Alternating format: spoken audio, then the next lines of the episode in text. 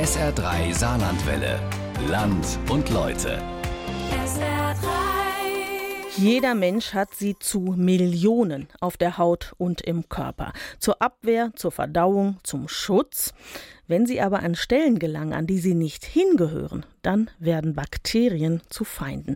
Besonders wenn das im Krankenhaus passiert. SR3-Reporterin Stefanie Baller hat sich auf die Suche nach den Lücken gemacht, durch die die multiresistenten Keime immer wieder schlüpfen, um auf bösartige Weise Menschen zu schädigen. Für SR3 Land und Leute. Mir war komisch. Ich hatte Fieber direkt und ja, ich hatte einen Infekt bekommen ne? während der OP, sagen die. Und es war gefährlich, sehr gefährlich. Maria hatte sich beim Entfernen einer Schiene zur Ausleitung von Nierensteinen einen Krankenhauskeim zugezogen. Welchen genau, weiß sie bis heute nicht. Das Krankenhaus auf dem Winterberg hat es ihr nicht gesagt. Zwei Wochen lang musste sie in der Klinik bleiben, ihr Zustand verschlimmerte sich zunehmend, bis der Arzt zum letzten Mittel griff. Maria bekam eines der seltenen Reserveantibiotika. Dann ging es bergauf. Das, was man deutschlandweit sieht, dass es natürlich eine Zunahme von resistenten Keimen gibt, sowohl im Gram-positiven wie im Gram-negativen Bereich. Einmal im Gram-positiven haben sie ja den MRSA, also multiresistenter Staphylococcus aureus. Da hat man über die Jahre jetzt eine Zunahme gesehen. Und das, was man jetzt aktuell in der Presse so hört, das sind halt diese drei oder vier MRGN, also Gram-negative Erreger, die gegen drei oder vier Standardantibiotika resistent geworden sind. Und da sieht man halt schon eine deutliche Zunahme in den letzten Jahren sagt Christine Petit. Sie leitet ein mikrobiologisches Labor in Dillingen, in dem etliche Kliniken im Saarland Proben auf multiresistente Keime untersuchen lassen. Auch die SAG-Klinik Merzig. Zweimal am Tag werden die Proben abgeholt, untersucht und in zwei bis maximal drei Tagen liegt das Ergebnis vor. Erst dann kann ein spezifisches Antibiotikum gegeben werden. Bis dahin wird Breitband verabreicht. Soll heißen, hat ein Patient einen Infekt im Krankenhaus erworben oder aber von zu Hause mitgebracht, bekommt er ein Medikament, das alle vier Antibiotikaklassen abdeckt, solange bis Klarheit herrscht. Im Hygienemanagement der SHG Klinik Merzig beugt sich Jan Helling über die Auswertung einer Laborprobe eines Patienten mit Harnwegsinfekt. Wir haben jetzt hier verschiedene Resistenzen, die dann auch getestet werden im mikrobiologischen Labor. Ich einmal Piperacillin als Leitsubstanz. Der ist jetzt resistent. Ceftriaxon ist resistent. Da haben wir schon zwei verschiedene Antibiotikaklassen, die Resistenzen jetzt aufweisen. Und die dritte ist hier Ciprofloxacin. Und dann haben wir noch die Carbapeneme. Wo sind sie? Die sind beide sensibel. Das heißt, wir sprechen von einem 3-MRGN, weil drei Antibiotikaklassen halt eben Resistenzen aufweisen. Da bleibt nicht mehr viel. Wäre der Mann jetzt auch noch gegen diese Art von Antibiotikum allergisch, hätte die Klinik ein echtes Problem. Die Zunahme an resistenten Keimen ist zum Großteil hausgemacht, sagt die Fachfrau. Es ist der kalkulierte oder unkritische Einsatz, sage ich mal, von Antibiotika. Also nicht nur im Krankenhaus, sondern auch im ambulanten Bereich. Patient kommt, hat eigentlich eine Virusinfektion und das Erste, was er kriegt vom Hausarzt, ist ein Antibiotikum, was leider nicht wirkt, weil es zu 90 Prozent durch Viren übertragen ist. Und genauso entstehen dann Resistenzen, dass einfach halt die Keime oder Bakterien, die im Körper sind, durch das Antibiotikum halt äh, zu Resistenzen angeregt werden. Weiß man ja eigentlich. Aber in der schnelllebigen Zeit muss es eben ein Medikament sein, das den Menschen arbeitsfähig hält. Auch wenn es auf Kosten der Grundgesundheit geht genauso wie Billigfleisch aus dem Supermarkt, das bekanntermaßen aus Massentierhaltung stammt, in der die Tiere vorbeugend mit Antibiotika behandelt werden. Ein weiterer Faktor ist die eigentlich gute Nachricht, dass wir alle älter werden als noch die Generationen vor uns. Die meisten Krankenhauspatienten mit multiresistenten Keimen kommen aus Altenpflegeeinrichtungen, wo viele Menschen mit unterschiedlichsten Vorerkrankungen auf begrenztem Raum zusammenleben. Je mehr Menschen auf einem engen Raum leben, die Antibiotika vielleicht brauchen, desto mehr ist auch Antibiotikum eingesetzt. Im Krankenhaus kommen alle diese Bakterienträger zusammen und verteilen ihre Resistenzen an ganz alltäglichen Gegenständen. Wir haben im Eingangsbereich Kassenautomaten. Ne? Äh, bevor man diese betätigt, ne, sollte man sich halt schon die Hände desinfizieren. Erklärt Nicole Helling-Baltes, Hygienefachkraft wie ihr Mann. Der Handdesinfektionsspender, der gleich neben dem Kassenautomaten in der Eingangshalle hängt, bleibt in den Minuten, die wir uns dort aufhalten, unbenutzt. Trotz auffordernder Beschriftung schützen sie sich und alle anderen. Dass der nur zur Zierde dahängt, dagegen wehrt sich Nicole Helling-Baltes. Der Verbrauch, den wir äh, ermitteln können, der durch dieses Gerät wöchentlich geht, sagt was anderes. Also das Gerät steht nicht ohne Grund hier im Eingangsbereich. Ne? Ja. Ja, also es ist durchaus so, dass wir ein bis zwei Flaschen die Woche an Verbrauch haben. Ne? Mhm. Und das ist schon enorm. Der Gesamtverbrauch an Händedesinfektionsmitteln wird der Kommission für Krankenhaushygiene und Infektionsprävention kurz KISS in Berlin gemeldet und vom Robert Koch Institut zusammen mit anderen hygienerelevanten Daten bundesweit ausgewertet. An dieser Aktion Saubere Hände beteiligen sich mittlerweile alle Krankenhäuser im Saarland. Auch das Winterberg Klinikum Saarbrücken. Ganz am Anfang steht wie immer die Händehygiene. Das ist das A und O, um Infektionsübertragungen zu minimieren. Sagt der ärztliche Direktor Christian Braun. Denn, und darin sind sich die Fachleute mittlerweile einig, 90 Prozent aller bakteriellen Krankheiten werden durch Händekontakt übertragen an Türklinken, Einkaufswagen, Aufzugknöpfen, Geldautomaten, Lichtschaltern und so weiter und so fort. Sind Sie in Gedanken gerade Ihren Alltag durchgegangen? Man kann das Risiko minimieren. Das tun auch alle mit großem Engagement, aber absolut auf Null herunterfahren, das wird man aus meiner Sicht nie schaffen.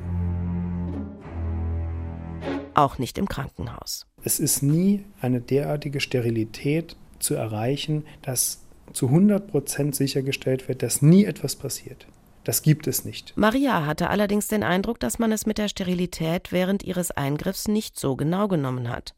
Zur Entfernung der Nierensteinschiene war sie ambulant unterwegs.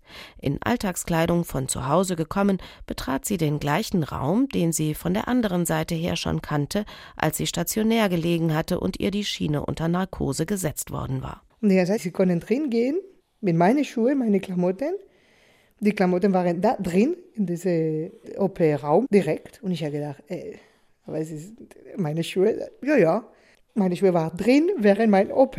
Und dann habe ich gedacht, ah, so, deswegen vielleicht hatte ich diese, diese Infekt bekommen, weil klar, sauber ist das nicht, ne? Schuhe und Kleidung waren hinter einem Vorhang, während Maria auf dem OP-Tisch lag und die Schiene entfernt wurde. Während des Eingriffs muss es passiert sein, dass sich der multiresistente Keim bei ihr einnistete. Denn 24 Stunden später war sie richtig krank. Ich habe gesagt, also die gucken, wie, wie tief ist dieser Infekt mit einem Prote Protein. Also normaler Wert ist unter 5 und ich hatte 450. Also wirklich gefährlich. Und ich habe gesagt, äh, bis 500 und dann kaputt. Ne? Die junge Mutter hatte hohes Fieber, war völlig entkräftet und musste zwei Wochen lang in der Klinik bleiben. Ihr zwei Monate altes Baby konnte in der Zeit nicht bei ihr sein. Ein spezielles Reserveantibiotikum hat ihr schließlich das Leben gerettet. Das musste sie noch wochenlang nehmen. Mit dem Ergebnis einer total zerstörten Darmflora, einer vielfältigen Unverträglichkeit von Lebensmitteln und häufiger Müdigkeit. Die Schmerzen und die Sorge hätte sich Maria gerne gespart. Sie überlegt die ganze Zeit, ob die Hygiene im Krankenhaus wirklich beachtet wurde. Die Leute vor mich operiert werden, habe ich gesehen. Und die machen sauber. In fünf Minuten eine Frau. Klar, es gibt Papier, also Sachen, die nur einmal benutzt. Und so, die machen weg, ein bisschen Wasser auf dem Boden, fertig. Das habe ich gesehen. Also Raum, das geht schnell, fünf Minuten und fertig. Ne? Nichts Besonderes. Ich weiß nicht, welche Produkte benutzen die. Wahrscheinlich etwas Besonderes dafür, ne? aber. Eine Beobachtung, die eine Pflegekraft aus einem anderen saarländischen Krankenhaus bestätigt, nennen wir sie Jana. Lange Jahre arbeitete sie im OP als Intensivpflegerin. Besonders Zeitdruck und Personalmangel gingen auf die Qualität der Reinigung, sagt sie. Sie will nicht erkannt werden, deshalb schildert sie schriftlich Hat ein Patient einen gefährlichen Keim, werden normalerweise bekannte Maßnahmen getroffen wie Umkleiden beim Verlassen des OP-Saales und stärkere Desinfektionsmittel bei der Reinigung. Dennoch steht der nächste Patient bereits in der AN-Einleitung, während der Verkeimte noch im Saal ist und die Narkose ausgeleitet werden muss. Gäbe es wie vorgesehen zum Beispiel zwei Pflegepersonen der Anästhesie, So könnte man parallel einleiten. Die Reinigungsfrauen könnten den Saal dann gründlich reinigen, ohne dass sie, wie heute üblich, uns zwischen den blutigen Füßen rumwischen müssen. Da kommt es sicher durch die noch nicht gewechselten Schuhe ebenfalls zu Keimverschleppung. Schuhe im Behandlungsraum, in dem ein Eingriff stattfindet, bei dem auch etwas Blut fließt, Wischen des OP-Bodens, während der verkeimte Patient auf dem Tisch liegt. Das sind Geschichten, die dem Laien den Angstschweiß auf die Stirn treiben. Die Hygienefachleute sehen das anders. Differenzieren, welcher Eingriff wo vorgenommen wird, empfiehlt die Fachärztin für Mikrobiologie Petit. Entweder sie entfernen ein kleines Muttermal auf der Hand lokal oder aber sie gehen komplett in die Endoprothetik hinein, wo sie einen kompletten Gelenkersatz haben. Und da haben sie halt unterschiedliche Anforderungen an die Raumluftführung, an die OP-Klasse, was sie halt an Sterilität, also an Reinheit bieten müssen. Und da kann es natürlich schon Unterschiede geben, wie Sie jetzt eben erzählt haben, bei Ihrer Patientin, wie sie halt wo operiert wird. Also ich meine, bei einer Hüft-TAP oder beim Gelenkersatzwechsel wird sie wahrscheinlich nicht in ihren Privatkleidern irgendwo in OP reingeführt werden. Das kann ich mir nicht vorstellen. Ansonsten, wenn halt ambulant irgendwas entfernt wird, ein kleiner Katheter gelegt wird oder so, da ist das schon üblich. Also das ist jetzt nichts Ungewöhnliches. Und die Schuhe machen nichts, wenn die da so hinterm Vorhang stehen. Nö, also von denen, die fliegen ja nicht durch die Luft, die Keime sozusagen. Also wenn die jetzt nicht im OP-Gebiet drin sind, gibt es da eigentlich keine Probleme. Damit Bakterien, die möglicherweise tatsächlich an den Schuhen haften, nicht aufgewirbelt werden und sich möglicherweise doch auf der Wunde niederlassen, dafür gibt es in den Kliniken Raumluftkonzepte. Die Klimaanlagen sind so ausgerichtet, dass der Luftstrom vom Patienten wegführt. Je steriler die Anforderungen, umso kleinlicher die Überprüfung dieser Raumluftführung. Die Sauberkeit des Fußbodens im OP findet Hygieneärztin Barbara Gärtner überbewertet. Einen Fußboden zu wischen, solange der Patient auf der Liege liegt, ist ungefährlich. Was soll da passieren? Erreger fliegen in der Regel nicht durch die Luft, weil die keine Flügel haben. Die werden durch Hände von Mitarbeitern oder durch Hände des Patienten selber oder seiner Besucher übertragen. Barbara Gärtner ist die führende Hygieneärztin im Saarland. Als Chefhygienikerin leitet sie ein Team von Fachleuten, das in sämtlichen Kliniken der Uniklinik, in beiden Knappschaftskrankenhäusern und im Marienhaus Saarlouis die Einhaltung der Hygienevorschriften überwacht. Dass Hygiene als Zusatz zum medizinischen oder pflegerischen Handwerk gesehen wird, ärgert sie. Die Hygiene ist Teil der Ausbildung. Hygiene ist nicht etwas, was man zusätzlich macht, sondern wenn ich als Arzt lerne, wie ich einen zentralen Venenkatheter lege, lerne ich die Hygiene mit. Das ist nicht so, ich lerne das und irgendwann kommt einer und sagt, oh, denk mal an Hygiene. Und genauso ist es bei der Pflege auch. Die müssen das von Anfang an lernen und sie lernen es von Anfang an, dass die Händedesinfektion da dazugehört. Das ist Teil ihrer normalen Arbeit. Und so muss jeder Hygiene können, das ist Standard und etwas Besonderes. Die Vorhaltung der Pflege, es bliebe keine Zeit, jeweils 30 Sekunden vor Patientenkontakt die Hände zu desinfizieren, kontert Gärtner. Das sei einfach eine Sache der Selbstorganisation. Wir sehen manchmal, dass Händedesinfektionen sinnlos gemacht werden zu einem Zeitpunkt, wo sie eigentlich nicht erforderlich wären. Und manche Indikationen kann man auch zusammenlegen. Nach dem Patienten ist vor dem nächsten Patienten, dadurch ist es dann nur noch eine Händedesinfektion. Und dann muss man auch lernen, diese Händedesinfektionen in den Alltag mit einzugliedern. Also ich betrete das Zimmer, ich desinfiziere mir die Hände, ich frage den Patienten, was er braucht, beispielsweise. Bis dahin sind die 30 Sekunden dann auch vorbei. Ein Ratschlag, über den Pflegerin Jana nur lachen kann, wäre ihr nicht eher zum Weinen zumute. Ihre Erfahrungen auf Station? Man vermummt sich, geht zum infektiösen Patienten, desinfiziert sich und schon geht die Schelle oder der Notruf. Wenn sonst keiner draußen ist, muss man all diese notwendigen Dinge abkürzen. Das heißt, man rennt von einem Zimmer zum anderen und die Zeit zum Ablegen der Schutzkleidung, Desinfektion und Einwirkdauer wird immer knapper und somit wohl oft unzureichend. Und so geht es nicht nur der Pflege. Auch Ärzte stehen unter Zeitdruck, sagt der Präsident der saarländischen Ärztekammer Josef Mischow. Wir haben Personalprobleme in der Pflege wie in der Ärzteschaft. Und wenn wir nicht gegensteuern, dann sehe ich hier durchaus die Gefahr, dass eben Hygienestandards und Richtlinien nicht mehr so eingehalten werden können. Sobald ich anfange, meine Arbeit in Hektik zu tun, kann ich nicht mehr ausreichend die Hände desinfizieren und dann denke ich, na ist schon gut und, und ich muss jetzt schnell zum Patienten und äh, mich um den äh, kümmern und äh, dann, dann können wir Dinge übersehen und dann haben wir ein Problem. Ein Problem, das sich im jährlichen Bericht über Kunstfehler bei Ärzten widerspiegelt. Das ist eine Sammlung aller Beschwerden von Patienten bei der Ärztekammer. Damit nicht der Eindruck von Mauschelei entsteht, werden alle im Saarland gemeldeten Fälle von der Gutachterkommission der Niedersächsischen Ärztekammer ausgewertet und umgekehrt wertet die saarländische Ärztekammer alle niedersächsischen Fälle aus. Die Analyse ärztlicher Fehler zeigt seit 2000 fast unverändert folgende Schwerpunkte. Im Klinikbereich ist es die operative Therapie, gefolgt von der Röntgendiagnostik sowie der Indikationsstellung und der Diagnostik allgemein. Micho ermuntert jeden, der sich im Krankenhaus falsch behandelt fühlt, das der Ärztekammer zu melden. Wenn wirklich dieses äh, Gefühl beim Patienten und den Angehörigen da ist, dann doch sagen, wir lassen das überprüfen. Und ich ermuntere eigentlich alle.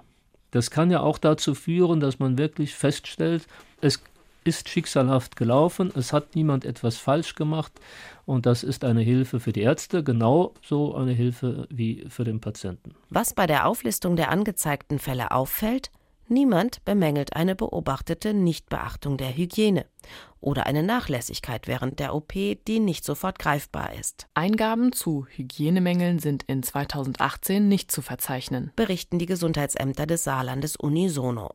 Auch der Pflegebeauftragte des Saarlandes Jürgen Bender teilt mit, Beschwerden zur Hygiene nehmen einen eher geringeren Stellenwert ein. Aber warum? Weil mir Fachleute gesagt haben, dass das überhaupt nichts bringt. Das wird ein elendlanges Theater und äh, eine Prozedur und am Ende kommt vermutlich nichts bei raus, weil man kann ja keinen Vorsatz vorwerfen oder sonst irgendwas wegen Schadenersatz oder sonst irgendwas. Also der Vorfall war einfach zu gering, um da jetzt auf die Barrikaden zu gehen. Das hätte sich nicht gelohnt. Der geringe Vorfall war, dass Heiner während der Operation der Hintern verbrannt wurde.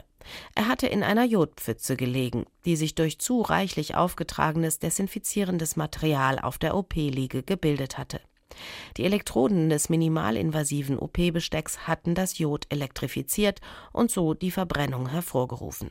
Ein kleiner Vorfall, sagt Heiner, angesichts seiner monatelangen Leidensgeschichte. Eine lebensnotwendige Prostata-OP stand an. Aber dann hat sich bei der Voruntersuchung herausgestellt, dass ich auch noch einen Mitbewohner habe, nämlich einen Keim, und zwar einen Krankenhauskeim, von dem ich nie was vorher gewusst habe. Ich kannte das Ding nicht, aber das ist ein ziemlich übler Genosse, kann ich nur sagen, weil der die Wundheilung behindert. Und das habe ich dann zur Genüge auskosten dürfen. Drei Operationen waren nötig, immer wieder infizierte sich die Wunde neu. Der Keim war hartnäckig und brachte Heiner an den Rand des Todes.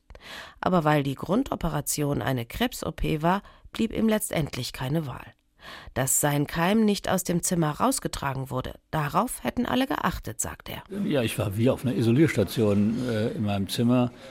Vor meinem Zimmer stand ein Wagen mit gelben Umhängen und Mundschutz. Jeder, der mich besucht hat, musste sich so verborzen, verkleiden mit diesen Dingern.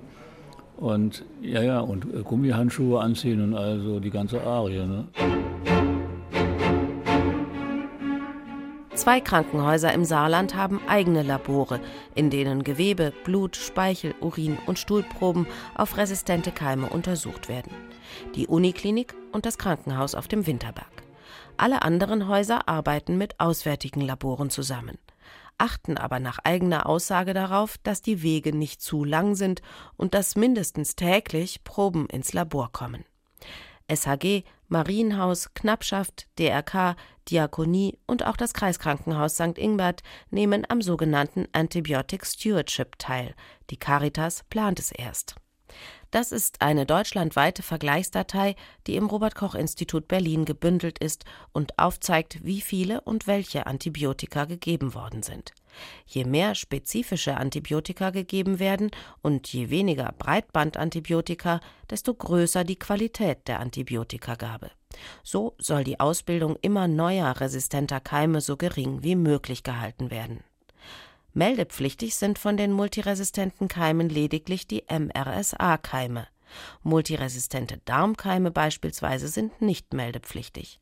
Zumindest solange nicht, bis eine Epidemie ausbricht. Dann ist der Befall auch mit diesen Keimen meldepflichtig. Im Saarland gab es im Jahr 2012 58 gemeldete Infektionsfälle mit multiresistenten Keimen.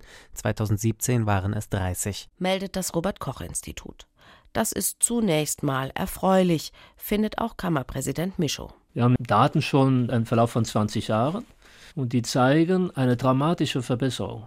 Das heißt, wir haben heute nur noch etwa halb so viele oder noch weniger infektiöse Komplikationen, zum Beispiel bei wichtigen operativen Eingriffen.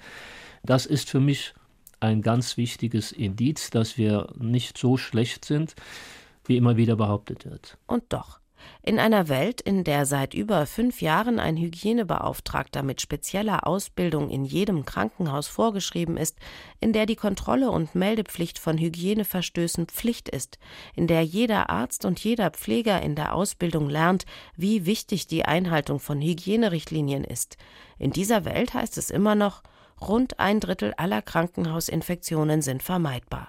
Das sagt das Robert Koch Institut ein Drittel fehlerhaftes Verhalten, ein Drittel falsche Investition von Geld und Zeit, ein Drittel verkehrte Organisation oder was? Gesundheitsstaatssekretär Stefan Colling hat eine Antwort. Fehler geschehen durch organisatorische Mängel, durch Nichtbeachtung von Hygienevorschriften. Und hier muss man ansetzen. Und das ist in erster Linie eine Frage der Organisation, von den Abläufen, von dem Einbringen solcher Bakterien und Viren durch Dritte. Das ist ein Thema, mit dem viel zu viele lasch umgehen, etwa bei den vielen Zulieferern, die es im Krankenhaus gibt, die vielen Besucher, die es im Krankenhaus gibt, die Seelsorger, den Sozialdienst und viele andere. Also hier bedarf es eines klaren und strikten Hygienemanagements, aber auch in der Pflege selbst bedarf es der Einhaltung der Vorschriften. Das heißt, die Pflegekräfte brauchen mehr Zeit, korrekt Hygienevorschriften auch umzusetzen. Und drittens, das Land investiert 320 Millionen bis 2025. Das ist eine stolze Summe, mit der wir auch Infrastruktur in den Krankenhäusern verbessern werden. Die Krankenhäuser sind also schlecht organisiert, verschleudern das Geld, das sie vom Land für Investitionen bekommen und beschäftigen zu wenig Personal. So, bitte. Und noch etwas. Die Hygienebeauftragten in den Krankenhäusern sind häufig Ärzte, die außerdem am OP-Tisch stehen. Es gibt Hygienebeauftragte, die sind aber in vielen Fällen nicht freigestellt. Die müssen dies neben ihrem Dienst tun. Das kann nicht funktionieren. Wir brauchen aber auch im pflegerischen Bereich diese Kapazitäten. Auch die sehe ich nicht. Und deswegen sind die Träger hier gefordert, äh, die entsprechenden Ressourcen freizustellen und auch die Mitarbeiter zu schulen und ihnen die Handwerkszeuge zu geben, wie man solche Konzepte strickt. Aus eigener Anschauung kann ich zumindest sagen, dass weder in der SAG-Klinik Merzig noch in der Uniklinik die Hygienebeauftragten, die ich gesprochen habe, andere Aufgaben hätten, als die Hygiene zu kontrollieren und Mitarbeiter zu schulen. Aber Colling geht noch weiter. Nicht die Politik müsse dafür sorgen, dass mehr kontrolliert werde. Wir haben genügend Kontrollen. Das ist nicht das Problem. Das größte Problem ist die Organisation, die Weiterbildung und die Struktur in den Trägerhäusern. Die aber stehen unter wirtschaftlichem Druck. Die Krankenkassen schreiben bislang vor, wie teuer ein Fall sein darf. Das hat zu Missständen geführt, beklagt Pflegerin Jana. Die Krankenhäuser müssen wie Wirtschaftsunternehmen funktionieren. Dinge wie Hygiene werden zwar nach außen propagiert, wir haben Institute und Richtlinien. In der täglichen Umsetzung sieht das allerdings etwas anders aus. Der Druck wird nach unten durchgereicht. Mehr Personal, dann wäre die Hygiene einfacher einzuhalten, bestätigt der Patientenbeauftragte Jürgen Bender. Dass allfällig auftretende Probleme in der Krankenhauspflege kleiner wären, wenn es mehr Personal gäbe, ist offensichtlich. Die Hoffnung auf eine bessere Personalausstattung liegt jetzt in Berlin. Immerhin soll ja nach dem neuesten Pflegegesetz ab Januar jede zusätzliche Pflegekraft, die ein Krankenhaus einstellt, aus dem großen Topf der Krankenkassen bezahlt werden, sodass den Krankenhausträgern keine zusätzlichen Kosten entstehen. Entlastete Pflege, das sollte auch die nötige Zeit für ausreichende Hygiene bringen.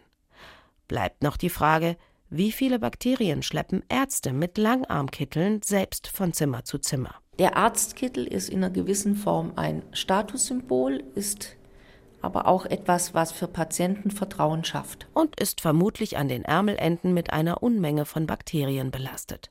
Viele Krankenhäuser gehen deshalb dazu über, die langen Ärmel ganz abzuschaffen und stattdessen auf Kurzarm-Kasachs umzustellen. In den Niederlanden, wo die Infektionsrate besonders gering ist, ist das seit Jahren Standard. Christian Braun, Chefarzt im Winterberg-Klinikum, aber meint, das Thema Arztkittel ist äh, sehr emotional behaftet dort drin. Es gibt Häuser, die große Kampagnen gestartet haben, äh, komplett weg von den Arztkitteln zu gehen. Ich glaube, das ist das Pendel in eine sehr weit ausschlagende andere Richtung getrieben. Immerhin einig sind sich alle Hygieniker im Saarland, Schmuck an Hand und Unterarm ist tabu.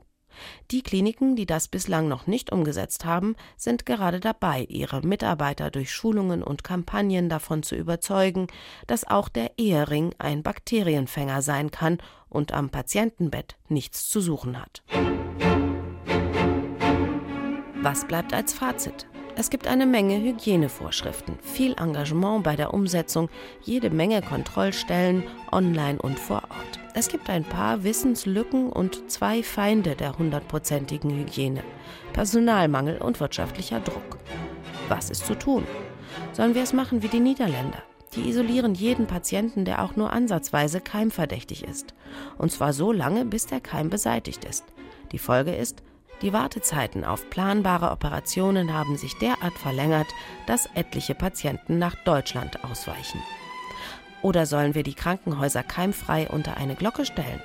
Alle Besucher durch Desinfektionsschleusen schicken, Lieferanten in Quarantänezelten die Ware abstellen lassen, Händedruck und sonstigen Körperkontakt strikt meiden oder Besuche gar ganz unterbinden? Kaum vorstellbar. Wer sich im Saarland sicher sein will, im Krankenhaus nicht kränker zu werden als vorher, kann selbst die Desinfektionsspender regelmäßig nutzen. Schauen, ob das Personal lange Ärmel oder Schmuck trägt. Schauen, ob die Gerätschaften, mit denen er untersucht wird, nach menschlichem Ermessen so hygienisch wie möglich gelagert wurden. Darauf achten, dass bei Wundbehandlung oder Spritzensätzen Einmalhandschuhe getragen werden und man kann auch den Putzfrauen auf die Finger schauen. Werden Wischlappen einmal benutzt und dann abgeworfen oder wieder ins Wischwasser eingetaucht und weiterverwendet? Und bevor wir alle krank werden, kann man sich auch darüber mal Gedanken machen. Wir züchten uns selbst die multiresistenten Keime, wenn wir Antibiotika ungebremst bei jeder kleinen Erkrankung schlucken und Fleisch aus Antibiotika behafteter Massentierhaltung essen.